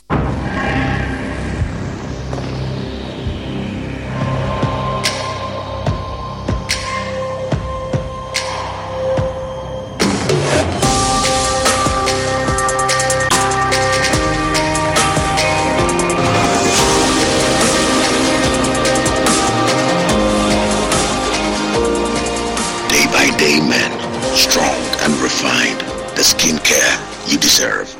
Dream. Whether it's 1924, 2024, or 2124, we've always known that you are driven by your sense of safety and well-being. It is what drives us to to see you through from start to finish, from small to big. And in the last 100 years, as you have evolved, so have we also expanded to serve you in many ways. From cradle to grave. With expertise in insurance, life, pensions, properties, health, and for those beautiful memorable goodbyes. It's 2024 and in all our markets, our pedigree is recognized, our strength respected, our expertise valued, and our solutions sought by all who desire an advantage in life. Experience the time-tested and truly trusted 100 years legacy of Ghana's oldest insurer. Take charge of your future now. Insurance, life, pensions, property management, funeral services, health insurance. Enterprise, your advantage. Dive into a new era of news consumption with myjoyonline.com, your go-to destination for cutting-edge journalism, giving you the most credible stories from business to politics and from sports to entertainment. Myjoyonline.com introduces an upgraded news website meticulously designed to empower you with an enriched browsing experience like never before. Experience the future of news browsing with myjoyonline.com. what's? How far with your internship? To be honest, I'm so nervous about starting this new role on Monday. Oh, please. I know you'll be great at it. You should be worried about what benefits they have. Example, do they have health insurance? I doubt they will have that for internet. But no shaking. I have NHIS already. Auntie and son are lying, tin, tin, tin. Hey now, look at you. What are you going to do in the office when you can just download their app to register for an NHIS membership? Yes, my people. You heard right. You can now download and register your membership on my NHIS app. No long queues or tedious paperwork. All you need is your Ghana card to register for yourself and for others. Once you register, you get a new digital NHIS card on your phone. My NHIS app gives you access to credentialed health facilities and services across the country. NHIS covers over 95% of disease conditions in Ghana. Access to healthcare just got easier. Now let me sign up quickly. Me, Seth, I'm starting work next.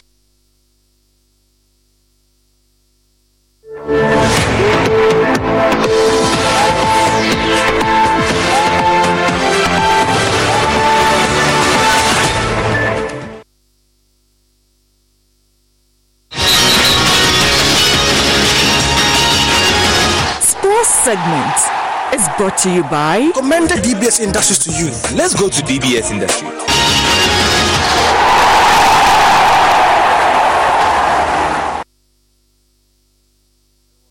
Sports, and let's bring you some update from the African Cup of Nations tournament underway in Abidjan. It's the semi-final phase of the competition.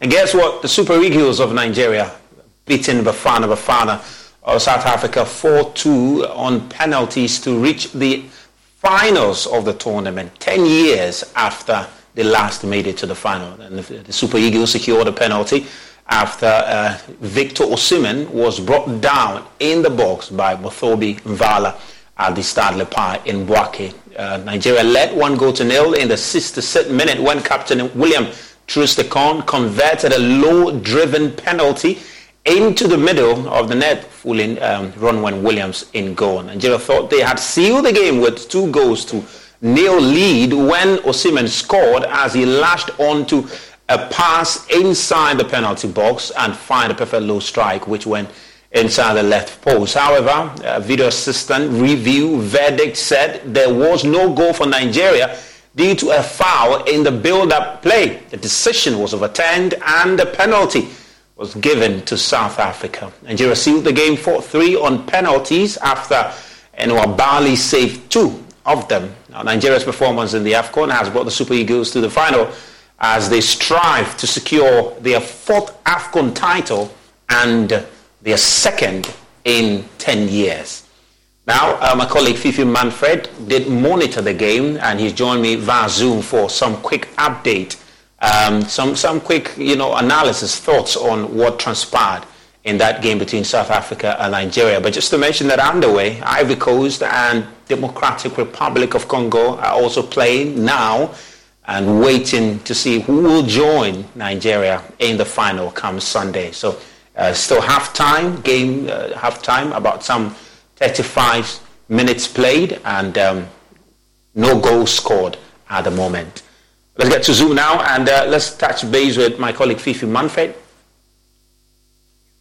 Fifi Manfred and uh, Fifi, good to have you. Good to have you. I mean, Finally, uh, we have our first finalist of this year's AFCON, and it is Nigeria.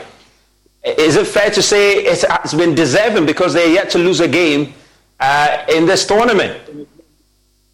well, thank you very much. Um, I, think that this is the last time that we were on the AFCON show with myself and Daniel Cranton, we predicted that the Nigerian team is very, very difficult to break down, yeah. and that it was going to be difficult for any team that makes them um, that will meet them I mean in, in, the lead up to the final to defeat them. Mm-hmm. And I think that they've shown their mettle. They uh, played in the last game. They showed that they were the superior team. And then this time as well in the game against South Africa, it was stretched. They went to extra time, mm-hmm. but they held their own. Even in the penalty shootout, you could tell that the Nigerians had practiced that um, set piece very well. The last time we were speaking about goalkeeper Ron Williams' heroics in the last penalty shootout. But this time, um, he seems to be very, very good. Um, I mean, the Nigerian team seems to have prepared very well. They um, waited for he to, to choose their side where he wanted to dive to before they played yeah. their penalty kicks. And essentially, the Nigerians were very, very good um, in this game that they played. And they, they are deserved finalists, in my opinion. I mean, of course, um, some have said that South Africa were unlucky because they could have even sealed the game in regulation time when they'd had that last gasp chance, which um, not sure which player do, but completely ballooned the ball. It was an opportunity to kill the game in regulation time. I mean, what didn't work out for South Africa today? I think the South Africans were actually very good I mean, again, They had a couple of chances, like you were saying. They dictated the pace of the game mm. um, via excellent build-up. Again, goalkeeper Ron Williams is somebody that could um, um, control the pace of the game from his build up and everything mm-hmm. that he did. Mm-hmm. I just think that, like you said, um, they were just not clinical up front. I mean, there were a couple of chances from Teboho Mokoena, and another chance from Makgopa and then Keenan, but they all they failed to convert those chances, mm-hmm. and that's why they, were, they are where they are now. If they had converted those chances, it would have been a different conversation altogether um, now on Prime Sports. I mean, for Nigeria, though, um, some did suggest that South Africa were possibly the only team that can stop Nigeria from winning the tournament. They have failed at that job. Is it therefore fair to say that Nigeria will go ahead and win the game, uh, win the trophy come Sunday, regardless of the opposition they get to face between DR Congo and Ivory Coast? Well, um, yes, and also historically, the Nigerians are backed by that statistics. I mean, uh, when they get to the final, when they manage to get there, it's difficult for you to um, prevent them from winning the trophy. I mean, um, in the last 10 years ago in 2013, when they were there, they mm. proved their mettle and they were able to win it. And this time, you could tell from um, the growing in their, the trajectory of their play, the quality of their games, game management. And I think they've been the best team in the tournament thus far. Mm. They, they haven't lost a game. They've conceded the least number of goals. I mean, um, up until this one, they were on the same level with the South Africans.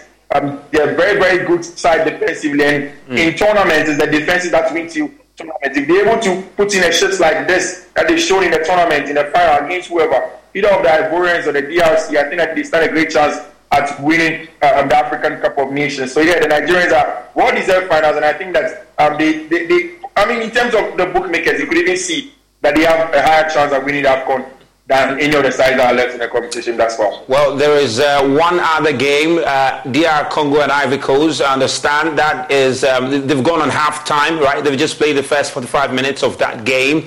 I'm sure you've been monitoring the first half. Have you had an idea of which opposition Nigeria might face on Sunday? Well, um, yes, like I said, we are uh, in the studios of Luv 99.5 here um, in Kumasi. We are picking the commentary from our partners um, on, in the BBC, mm-hmm. and we are monitoring the game. It's I think that the DRC have held their own very well. Mm-hmm. Um, they've been very good. They control large parts of the game. But also, you can tell that the Ivorians have grown in confidence. I mean, given everything that has gone on in the competition, mm. they look to be calmer and they look like they are calmer in this game. Mm. And they're stringing passes together. And, and, I like that midfield combination of Jean Michel Seri and Fofana and, of course, Frank Yannick. But the issue is that the, the, the DRC have been very, very aggressive in, mm. pressing Seri. And that's something that the Malians failed to do even when they went up by a man.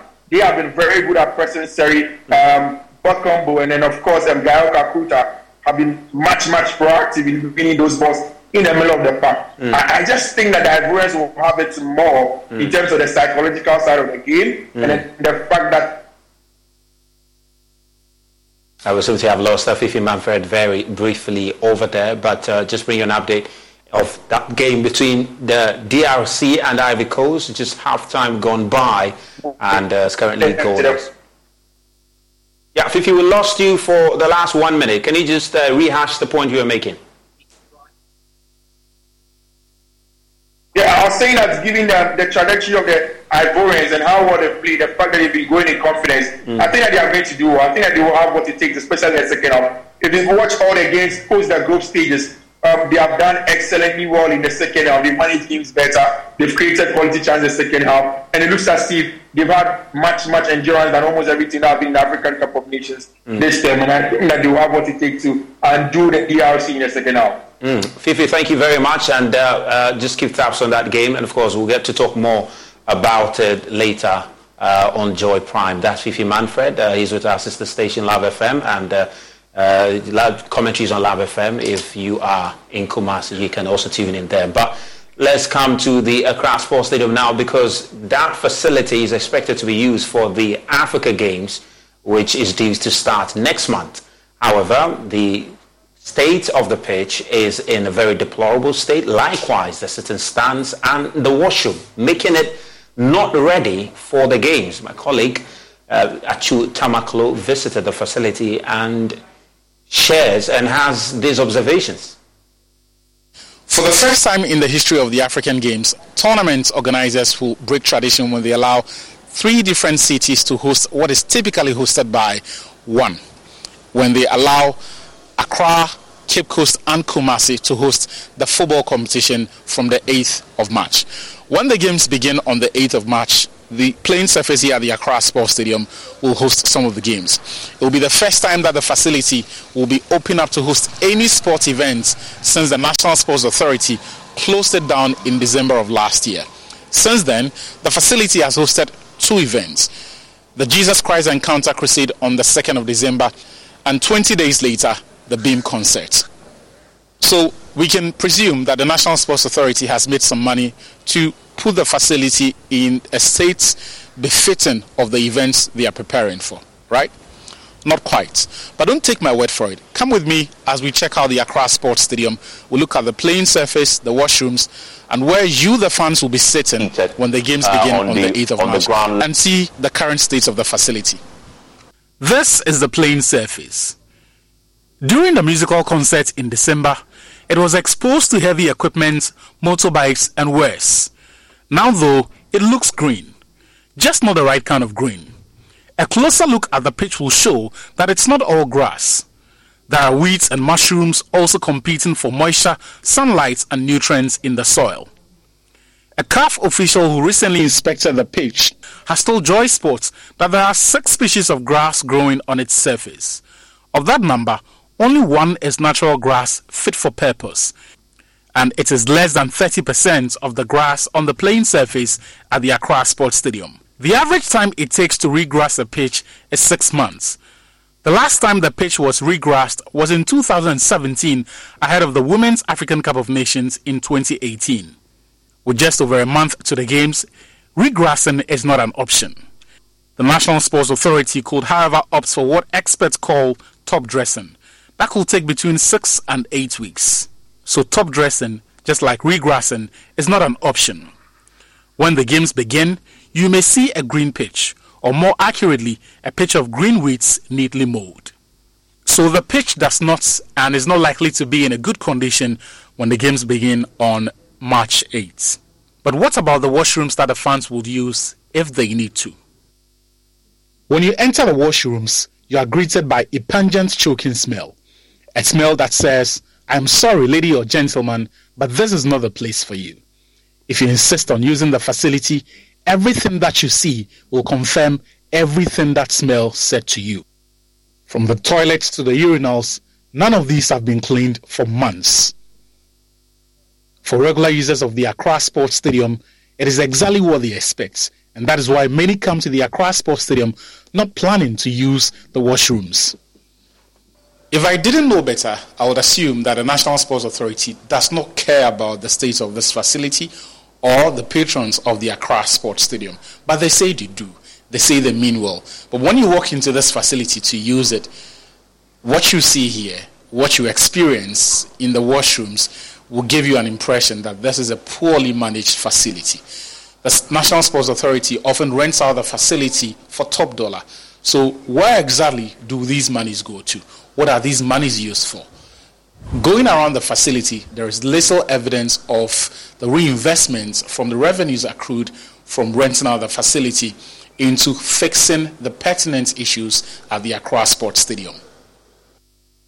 We have taken you to the washrooms. You have seen how unkempt they look. Clearly not being managed. Take a look at these broken plastic seats next to me, a bit further away from me, and those to my right hand side. The NSA closed down the Accra Sports Stadium to make money they ostensibly would reinvest into replacing these broken seats, cleaning the washrooms, possibly regrassing the pitch, and fixing and leaving the Accra Sports Stadium in a much better, better state. But two months since the facility was closed down, there is no evidence of any reinvestment into the facility. In February, the Ghana Premier League will resume. Probably before that, we're going to have the National Division 1 League and the various clubs in the Greater Accra region who use this facility getting into action. When they start using the facility, when football fans resume attending matches, they are not going to find this facility in any better state than it was when they were last here. Well, that's all we have for you on tonight's edition of Prime Sports with me, Razak Musbao. Up next is PM Express, and there's more on that Vice President's message to the nation.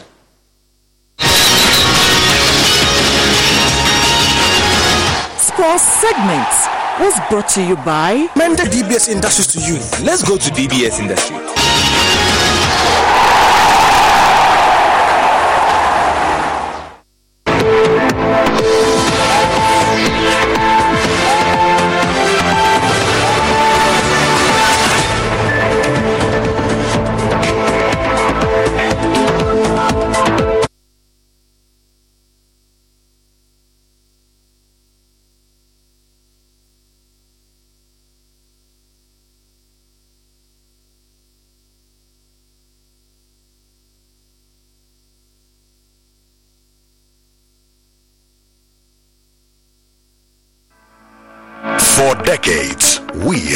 Businesses connect with their trade partners all over the globe. From Ghana to Burkina Faso, Cote d'Ivoire, Benin, Togo, Senegal, China, Morocco, France, Netherlands, and many other countries. We have made it possible to bring Ghana to the world. We have brought small and medium businesses closer to their customers across the regions in Ghana with our SME support facilities. We have brought relief and smiles to the faces of families with our employee personal loans. With our cutting-edge technology and digital support, we take the burden of complex thinking off you, making life simple. That is who we are, as close as a partner. Bank of Africa. We are indeed the African bank with the global reach. This new year, GoTV is stepping up your entertainment at no extra cost to you. If you're on GoTV Value, upgrade to GoTV Plus and watch GoTV Max. Already on GoTV Plus, then upgrade to GoTV Max to enjoy GoTV Super. And if you're on GoTV Max, upgrade to GoTV Super to enjoy the best of the best on GoTV Super Plus. Don't wait for the best sport, international entertainment, and local shows. Step up today. It's on us. GoTV. Love it. Crystal clear and thrilling podcast and live shows, download and listen to us on Apple, Spotify, TuneIn, Google Podcasts, MyJoy Online, Amazon services like Echo, Amazon Music, and Audible, Stitcher, Adom Online, Overcast, and Pandora. Take note of everything. Sign up for the multimedia digital platforms now to stay updated.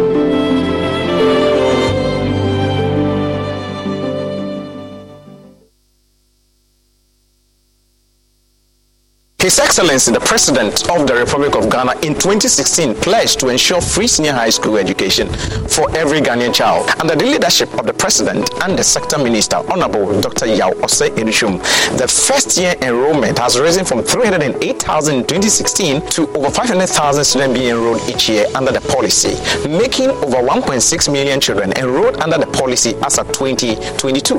The Transformation Agenda series on education exposes you to the varied and various achievements of government in the area of education, delving into the policies, interventions, and infrastructure development that has occurred under the leadership of the president. Be my guest this and every Tuesday as we bring you documentaries from across the 16 regions of Ghana on Joy News between 6:30 p.m. and 7 o'clock p.m.